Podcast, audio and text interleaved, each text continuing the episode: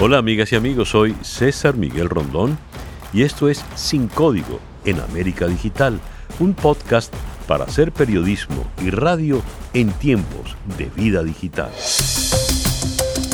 Para el día de hoy, ¿qué trae tras de sí el acuerdo exprese de Pedro Sánchez y Pablo Iglesias? ¿Qué pasó? ¿La luna llena? ¿Mercurio retrógrado?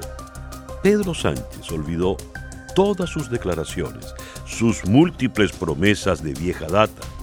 Ya en 2014, el actual presidente en funciones de España aseguraba rotundamente que no pactaría nunca con los populistas.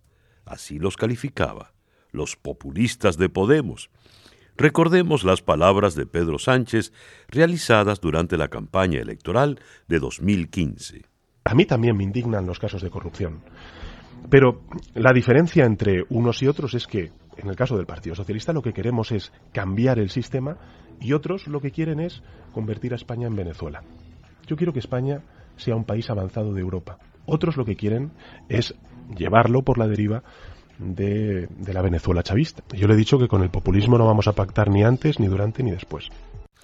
Las redes sociales están llenas de declaraciones de Pedro Sánchez quien en varias oportunidades se negó públicamente a pactar con el populismo, aludiendo a Pablo Iglesias. Es propicio recordar las palabras de Winston Churchill. La mejor dieta para un político es comerse sus propias palabras.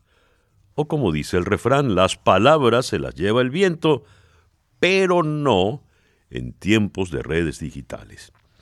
Lo cierto es que en menos de 48 horas y contra todo pronóstico, los dos líderes, Sánchez e Iglesias, llegan a un acuerdo que meses atrás parecía imposible. Así que muchísimas gracias, enhorabuena a todos los que lo han hecho posible y gracias Pablo también por eh, la generosidad y por la responsabilidad que hemos demostrado todos en el interés general de nuestro país. Gracias de verdad. Y ahí fue donde vino el abrazo cuando surgió esa exclamación colectiva, ese oh. Las reacciones al acuerdo no se han hecho esperar. Carlos Puigdemont, expresidente de la Generalitat de Cataluña, también a través de su cuenta de Twitter señaló lo que no era posible cuando el PSOE y UP tenían más diputados, lo es ahora que tienen menos. Lo que impedía a Sánchez de dormir bien ahora le conciliará el sueño han repetido elecciones, se han debilitado, han engordado la derecha y la ultraderecha para llegar allí mismo. Unos genios. Fin de la cita de Puigdemont. Por su parte, Alberto Garzón, militante del Partido Comunista de España y de Izquierda Unida, diputado en las Cortes Generales por Málaga y Madrid, comentó en su cuenta de Twitter, Hemos alcanzado un acuerdo para un gobierno de coalición entre Unidas Podemos y PSOE. Hoy es un día de celebración. Gracias a toda la militancia que peleó que pudiéramos llegar aquí. Hemos demostrado que se puede. Fin de la cita. Otros, por su parte, dejan ver su indignación, como es el caso de Santiago Abascal, presidente de Vox, partido calificado como de extrema derecha y la tercera eh, fuerza política de España luego del pasado proceso. Abascal dijo luego del anuncio del pacto. En conclusión, el autoproclamado candidato en ausencia de Su Majestad el Rey, Pedro Sánchez, ni tiene palabra, ni tiene vergüenza, ni tiene escrúpulos, ni tiene principios. Estamos ante un político absolutamente deshonesto y ambicioso que ha actuado como un estafador profesional ante todos los españoles. Hemos asistido durante estas semanas a la mayor y más burda estafa electoral de nuestra democracia. De nuestra democracia. Se nos dijo que no pactaría con Podemos, que no pactaría con los separatistas y es exactamente lo que el Gobierno ha anunciado dos días después de las elecciones. Es decir, estamos ante algo muy parecido ante un fraude electoral. Y nosotros pensamos que si el señor Sánchez tuviese la mínima dignidad, lo primero que tendría que hacer es presentar su dimisión y abandonar la vida política. Y es que este acuerdo ha sorprendido a muchos. Por ello quisimos contactar a la periodista de la cadena SER y colaboradora del programa de Ana Rosa Quintana en Telecinco, Ana Terradillos, para conseguir información de primera mano. Hola Ana, ¿qué puedes comentarnos sobre todo esto? Bueno, César, la verdad es que ha sido para todos una sorpresa este acuerdo de coalición que hoy nos han presentado a eso de las dos de la tarde el Partido Socialista y Podemos, porque ayer a esta hora eh, no teníamos claro incluso la posibilidad de que tuviésemos que acudir a unas terceras elecciones. Eh, muchos del Partido Socialista, digamos de la vieja guardia de antes, consideran incluso eh, que era la única posibilidad que había. Estamos hablando de gente que no le gustaba nada la posibilidad de llegar a un acuerdo con Podemos por todo lo que eso conlleva, pero lo cierto es que llevados a la situación en la que estamos, con una situación de bloqueo en la que ha habido incluso dimisiones por parte de otras formaciones políticas, como la de Ciudadanos y Albert Rivera, su líder, pues la verdad es que muchos consideran que era la única posibilidad que existía a esta hora, ¿no?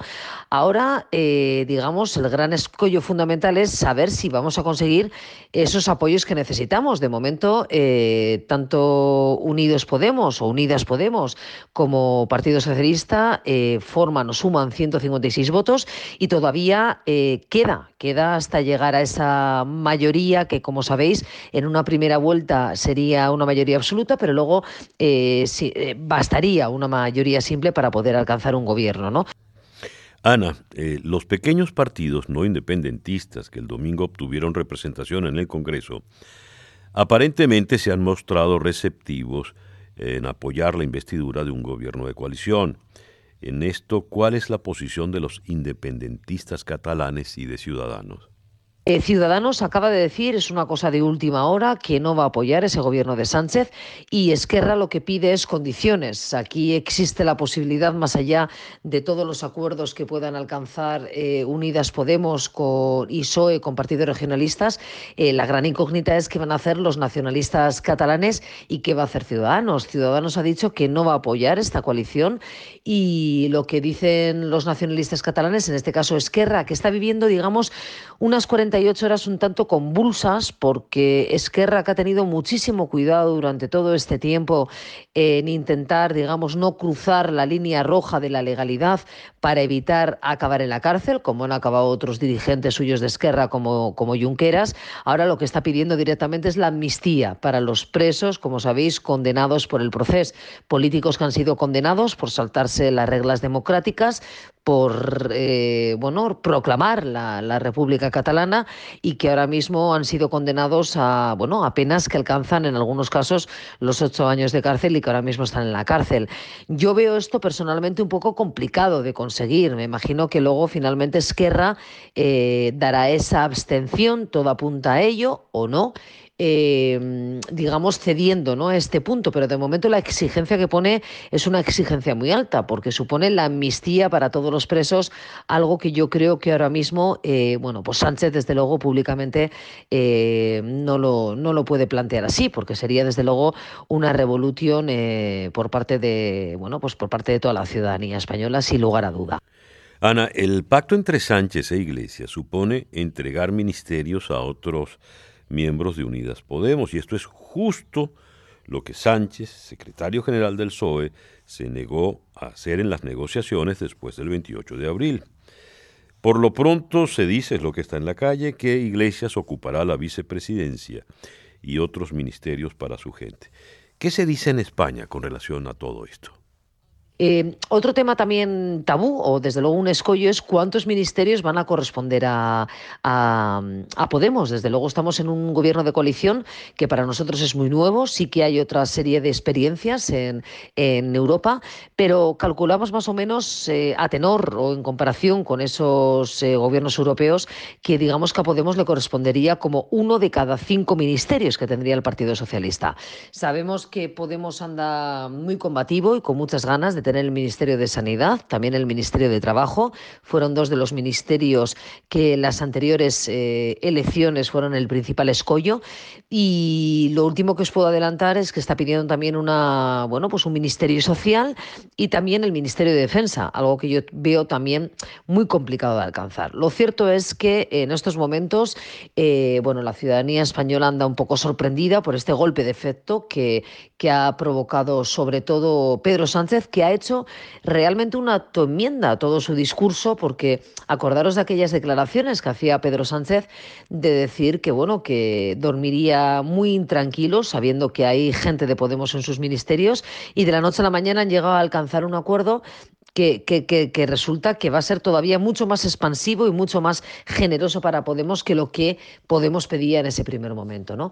Bueno, vamos a ver cómo se solventa esto, vamos a ver qué de caro le sale la factura a Pedro Sánchez. Vamos a ver si consigue todos los apoyos, vamos a ver cuántos ministerios consigue finalmente Podemos y sobre todo vamos a ver eh, cómo se comporta más allá de la oposición, que ya sabemos o tenemos una idea de cómo se va a comportar Vox y también el Partido Popular. Vamos a ver finalmente lo que hace Ciudadanos y lo que hace también, insisto, los nacionalistas catalanes porque es muy importante. Los nacionalistas vascos, ya por finiquitar eh, eh, un poco la, radiografía de, la política española, eh, podrían, yo creo, sin lugar a dudas, abstenerse e incluso podrían dar el sí. Dependerá un poco de las ofertas que le hagan en el plano autonómico. Con lo cual, bueno, vamos a ver cómo transcurre esto en los próximos días. Eh, la investidura podría producirse a partir del 3 de diciembre y, como decía el líder del Partido Nacionalista Vasco, Antonio queda todavía tiempo hasta poder llegar a un acuerdo. Gracias, Ana. Ana Terradillos de la cadena Ser. ¿Y qué viene ahora? Pues entonces hagamos contacto con el amigo Ángel Expósito, eh, periodista español, coordinador de los informativos de la cadena COPE, cadena de ondas populares españolas, y presentador del espacio muy popular La Linterna. Ah, Ángel nos puede brindar otras perspectivas, otros ángulos de esta incómoda, difícil, compleja situación que se vive en España. Hola Ángel. Saludos César, muchas gracias por invitarme de nuevo a tu programa. Vamos a ver, lo primero que me vino a la cabeza cuando saltó la bomba, cuando conocimos la noticia hace unas horas de ese pacto entre el Partido Socialista y Podemos, entre Pedro Sánchez y Pablo Iglesias, lo primero que me vino a la cabeza fue una imagen en el puente Simón Bolívar, entre Cúcuta y San Cristóbal, entre Colombia y Venezuela, cuando una señora se me acercó y me dijo literalmente, al oírnos hablar en, un castellano de España, y me dijo, ustedes no saben lo que están haciendo, ustedes no saben lo que es Podemos. Por supuesto que conocía a Pablo Iglesias, a Juan Carlos Monedero, a Íñigo Rejón, a Carolina Descansa. Me dijo, ¿no se dan cuenta? Y me explicó que primero empezaban por la universidad, luego construían círculos, luego tomaban el poder local o regional y que terminarían inexorablemente llegando al gobierno. Bueno, pues ya lo tienen. Digamos que Pablo Iglesias, aún bajando en las elecciones, lo ha conseguido. Ya lo tienen casi gratis, solo por el hecho de que Pedro Sánchez se mantenga en el poder. Se abren un montón de dudas, se abren un montón de incógnitas desde qué va a pasar con la política económica, qué va a pasar en materia de seguridad o internacional cuando Venezuela estalle como está estallando Bolivia, es cuestión de tiempo, qué va a pasar con la OTAN, qué va a pasar con la educación o con la política territorial en España, que también tenemos lo nuestro con Cataluña, ya lo hemos hablado tú y yo.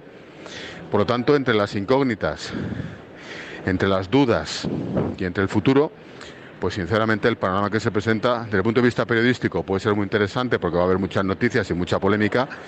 Desde el punto de vista como ciudadano, padre de familia y pagador de impuestos, sinceramente que Dios nos coja confesados, ¿no? No soy, no soy nada optimista ante el futuro de, la, de este gobierno y de este acuerdo, que me parece un acuerdo y un abrazo completamente de mentira y artificioso. Un abrazo, querido amigo, un abrazo a todos, a todos los latinoamericanos hermanos. Adiós. Gracias, Ángel. Como siempre, un gusto escucharte, aunque fuiste ciertamente elocuente en tu pesimismo. Pues bien, Pedro Sánchez ha dicho el nuevo gobierno será rotundamente progresista. Ahora queda que estos dos partidos, PSOE y Unidas Podemos, sumen a otras fuerzas políticas para que se produzca una investidura como debe ser. ¿Se logrará? Bueno, las expectativas quedan en el aire. ¿Cómo se puede interpretar este acuerdo en el escenario político español donde la derecha ha recobrado una fuerza impresionante, sobre todo con el auge de Vox? ¿A qué acuerdo pensarán llegar, por ejemplo, con Esquerra? ¿Qué puede pasar en España en los próximos días? Conversemos ahora con Daniel Montero, periodista colaborador de la cadena Mediaset. Dani, hola, ¿cómo te encuentras? Muy bien, aquí andamos cerrando el periódico para mañana y preparando los contenidos de mañana. Daniel, Pedro Sánchez eh, no podía dormir tranquilo si tenía alguien del partido Unidas Podemos en su gabinete, pero ahora lo va a tener al mismísimo Pablo Iglesias de vicepresidente, según se comenta. ¿Es que se, se, compró un somnífero todopoderoso? ¿Qué? Sí, ya, ya, ya vais, ya vais aprendiendo que España es un país eh, con sus características y una de ellas es que alguien es capaz de olvidar absolutamente lo que dijo hace 48 horas con tal de mantener el poder. eh, en este caso, Pedro Sánchez fue capaz de decir abiertamente que no dormiría tranquilo si tenía un gobierno con ministros de Podemos, porque no se fiaba de ellos, a conseguir en 48 horas después de las elecciones eh, ponerse de acuerdo y formalizarlo con un abrazo delante de toda la ciudadanía, que evidentemente cualquiera que haya escuchado sus anteriores declaraciones, pues se sentiría cuando menos engañado. ¿no? Hemos conversado en, esta emisión de hoy con varios colegas tuyos. En todos pesa un gran pesimismo. Eh, se sienten y esto no tanto me lo han dicho como periodistas, sino lo he sentido yo, me lo dicen como ciudadanos españoles, se sienten de alguna manera estafados. Eh, ¿Cuál es tu caso, Dani? Sí, yo creo que esa es una sensación común, no tanto por ser una persona de izquierdas o de derechas, sino por tener una clase de política que considera que puede hacer una serie de promesas todavía a día de hoy en el siglo XXI, cambiarlas a las 48 horas y que no suceda absolutamente nada. Eso son cosas que sucedían en el pasado, pero a día de hoy, con la, una sociedad informada, con una sociedad culta, evidentemente tú no puedes intentar robarle la cartera al ciudadano y que no se dé cuenta de que se la está robando. Por supuesto. A ver, eh, te he leído un tuit, los primeros resultados dan a Vox una subida de 22 escaños. Qué gran jugada de Pedro Sánchez y Pablo Iglesias. ¿Por qué se le, le atribuye esa subida de Vox y, su el extremismo que representa a la jugada de Sánchez e Iglesias. Sí, porque eh, nosotros tenemos una ciudadanía que está ya muy cansada de ir a elecciones. Estas son las terceras elecciones generales que tenemos en cuatro años, aparte de las autonómicas, las municipales, las europeas. ¿Y qué sucede? que en realidad nosotros seguimos teniendo problemas endémicos que la clase política eh, no ha atendido en muchísimo tiempo. Da igual eh, si uno es de derechas o de izquierdas. Aquí el problema es que el sistema empieza a fallar. Y cuando el sistema empieza a fallar, el votante busca alternativas de gente que estaba fuera del sistema. En las anteriores elecciones fue Podemos, por ejemplo, que llevaba nuevo al Parlamento y la gente experimentó, por decirlo así, intentando una fórmula nueva como Podemos no funcionó, pues ahora nos encontramos en que eh, cuando los extremos se tocan es Vox el que la formación que sufre eh, una subida espectacular y sobre todo después de venir de una consulta popular a la gente decir, oye, ¿quién queréis que gobierne? Que la gente hable y que su clase política no sea capaz de formar un gobierno, de sentarse de una forma coherente a ver cómo se puede eh, gobernar el país. Pues oiga, pues entonces voy a votar al nuevo, porque ustedes ya me han demostrado que no sirven para esto. Independientemente que sea izquierda o sea derecha, lo has dejado eh, establecido con mucha claridad. Pero no deja de ser peligroso o preocupante, por lo menos, que esos extremos em, empiecen a, vibrar de una manera particular el discurso de Abascal eh, intimida, preocupa, por no hablar del separatismo y, los radicales catalanes. ¿A dónde va España si cae en manos de todos estos extremos? Bueno, España lo que va, yo creo, es eh, inevitablemente, independientemente de lo que suceda, una legislatura corta. Eh, estamos hablando, por ejemplo, de que ahora se está negociando un pacto de investidura. Un pacto de investidura que tiene que ser o uno de lo, con los grandes partidos en coalición, con el Partido Popular de momento no quiere entrar en eso, o con una amalgama, un tutti frutti que decimos aquí de, partidos eh, que aportan dos, tres, cuatro, cinco, diez escaños para llegar a la mayoría absoluta de 180. Bien, eso es un pacto de investidura, pero ahora ¿qué va a pasar cada vez que haya que aprobar una ley? Cada vez que haya que aprobar los presupuestos, cada vez que Pedro Sánchez tenga que volver a sentarse a negociar medidas excepcionales en determinados problemas sensibles como la inmigración o como Cataluña pues pasará que o tenemos un talante distinto a la hora de entender lo que lo que necesita el país y lo que supone un pacto de Estado realmente de determinadas fuerzas, o nos iremos a un país ingobernable que volverá a estar en elecciones dentro de poco. Es, ya son demasiadas elecciones, sin, sin, sin tomar en cuenta lo que le cuesta al, al, al ciudadano que paga impuestos en España todos estos procesos electorales. Pero, ¿cómo se puede concebir un gobierno, me gustó tu expresión tutti frutti, eh, así no se puede gobernar. Bueno, eh, no se puede gobernar o se puede gobernar entendiendo que España no quiere ni un ni un gobierno puro de izquierdas ni un gobierno puro de derechas, que es lo que están diciendo los electores. Oiga, yo lo que quiero es que usted sea una persona sensata y madura y se siente y negocie. Y el programa que salga de esa negociación no puede ser un programa de blancos o negros, porque aquí ni somos blancos ni somos negros. El electorado se lo está diciendo. Entonces tenemos que cambiar también la forma que tenemos de entender la política, como han hecho otros países europeos que no tienen ningún problema a la hora de formar determinadas coaliciones. Ya, eso elimina la posibilidad de una coalición PSOE-PP, parece que eso es anatema, ¿no? Eh, no, no, ese es el problema. Es anatema para ellos. Y es anatema todavía para mucho votante. Porque, por ejemplo, el PP tiene mucho, mucha preocupación del coste electoral que supondría llegar a un acuerdo entre los dos grandes partidos totémicos que se han disputado con alternancia el país durante mucho tiempo y que son, a ojos del votante antiguo, como el agua y el aceite.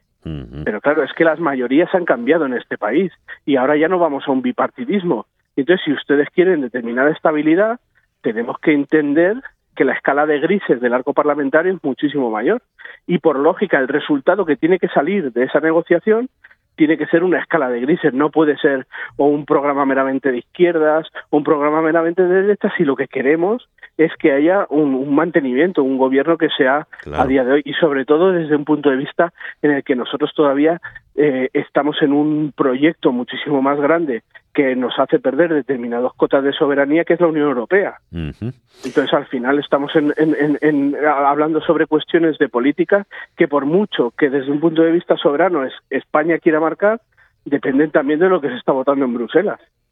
Dani, en algún momento eh, Ciudadanos empezó a crecer, el partido de centro, con un líder joven, carismático como Albert Rivera, y pues de haber seguido creciendo, muchos de estos dilemas con los extremos no, no, no existirían.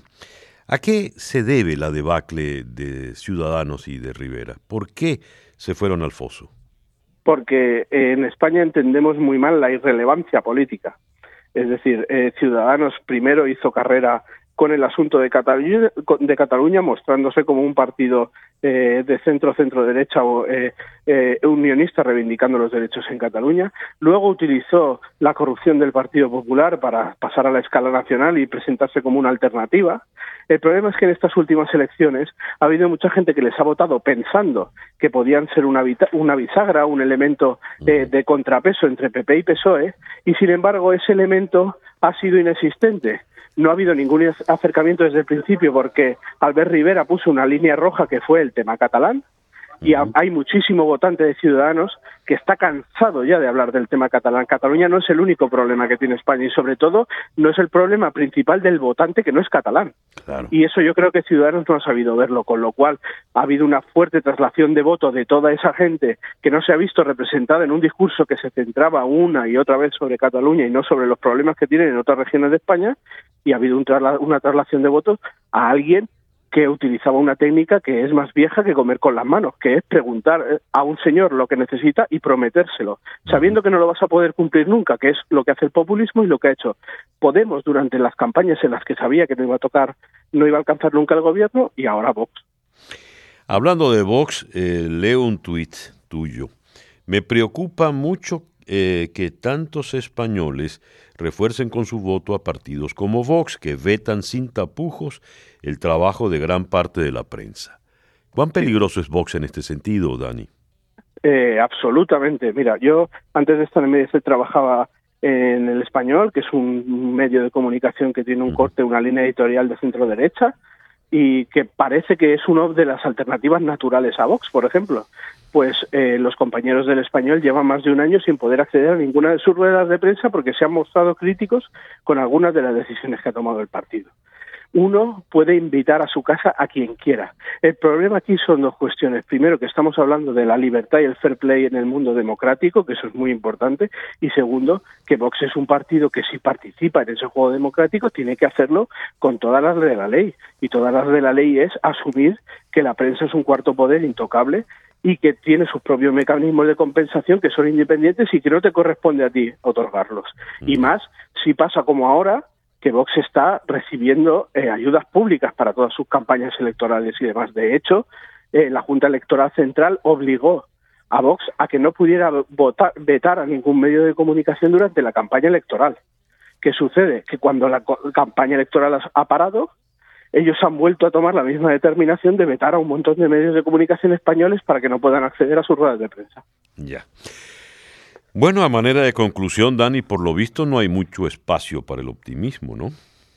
Eh, no, no hay espacio para el optimismo por una cuestión, lo decíamos al principio de la entrevista, porque los señores que tienen que arreglar todo esto, en gran parte son los que lo han provocado con su incapacidad para sentarse a negociar en tantas otras eh, ocasiones. Entonces, ahora mismo no tenemos ningún elemento que nos haga confiar que esta vez, con los mismos eh, componentes, obtengamos una fórmula distinta.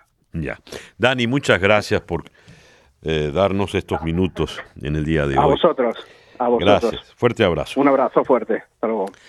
Dani Montero, eh, colaborador de la cadena Mediaset. En fin, ¿cómo se ha enredado todo esto? Y bien, así hemos llegado al final de nuestro podcast por el día de hoy. Esto es Sin Código en América Digital, un podcast para hacer periodismo y radio en tiempos de vida digital.